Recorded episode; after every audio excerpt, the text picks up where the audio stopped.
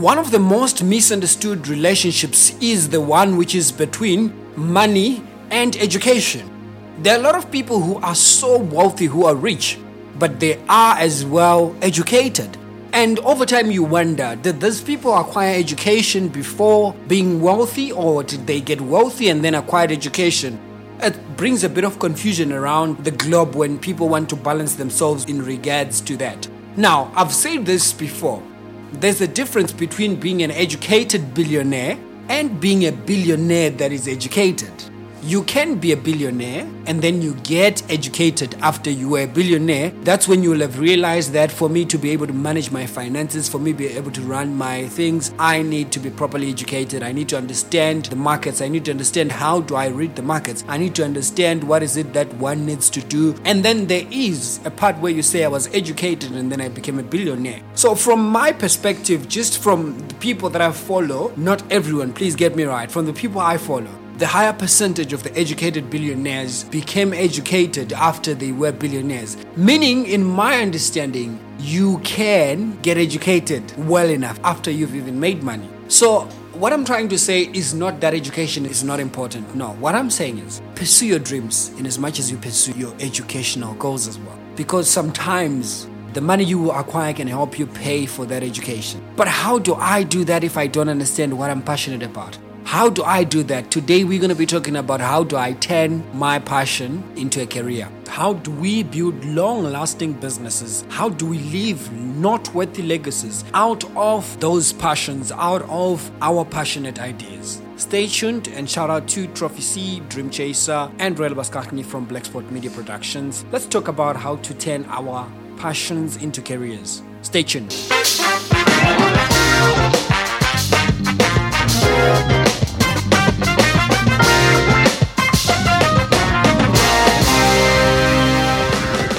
Welcome to Point of Growth with me, your host, Admire Makarichi. I'm excited for days to be back here with you, talking to you about how do we turn our passions into careers, how do we change and start working on things that we're passionate about and ensure that it grows to a point where we begin to make a difference, where we begin to employ people, where we begin to change lives just from pursuing our passions.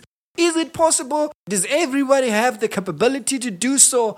Absolutely, yes. It's all about how to do it. It's all about why you do it. If only those two questions are answered, then it's going to be easy for you to find that calling. It's going to be easy for you to turn around the ball game around what you benefit or what it is that you do what you do for. The reasons behind what you do and why you do it, how you do it is the answer to the question that says, is it for everybody? Let me start by saying this to you. Over time, a lot of people have always wanted to make a difference in communities. You meet people from day to day and you hear them speak about things like, I want to be a philanthropist. And I'll be like, everybody at some point in their life wants to be a philanthropist. But that word is way too big for us to just use it randomly without really taking into consideration the size of our pockets. For me, that's how I feel. I feel like you should build yourself up to a point where you've acquired enough to get to a point where you can be that.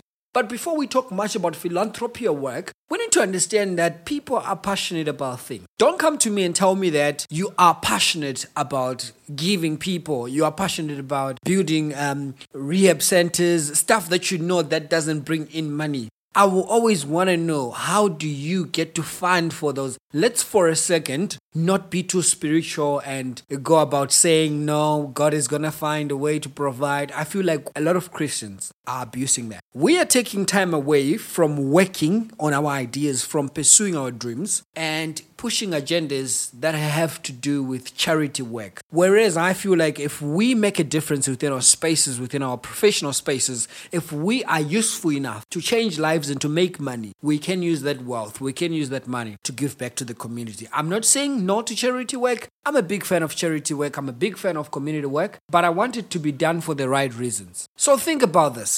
Each and every single day of your life, or rather, every two days, there's something that you will never go by without doing.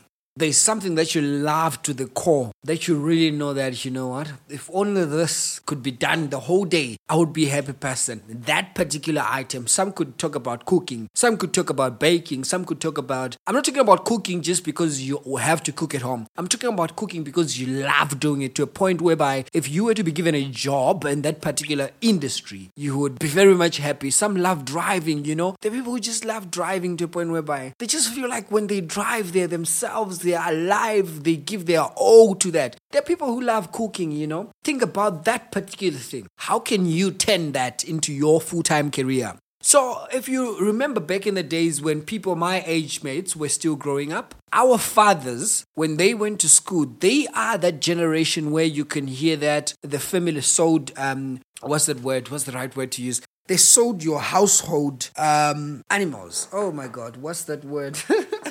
this is the good thing about podcasting. We get to talk about all these things, and when we forget about stuff, we don't cut it out. We leave it raw so that you can understand that this is a natural conversation that we are having. Um, oh yes, I found it. Livestock. Oh my god.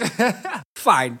So the generations of our parents used to sell livestock or pieces of land or produce that they get from from their land, the farm produce, uh, just to be able to send a child to school. Mostly it could be tertiary high school. We hear stories about people saying, My father sold three cows for me and my siblings to go to varsity and so forth. But what happened? Why can't we change the notion around things to still sell livestock, to still sell farm produce, to still sell houses, to still sell stuff for us to fund the business ideas or to fund what our children are passionate about and build long lasting businesses out of it? What are we going to lose to fund these businesses? It's easy for us to fund education because we are born into believing that being educated pays more than being skilled. But hey, people are being paid big bucks for playing soccer more than other people are getting paid for calculating mathematics that they went to study for. So think about it from far much more of um, fitting into the new norm, adjusting into the now of the moment. We're living in a world where we need more employers than employees. What can we do as a community? Let's take our passions and turn them into careers. But of course, some of them can't be turned into careers without funds. Some of them can be turned into opportunities without financing it. This is where I'm saying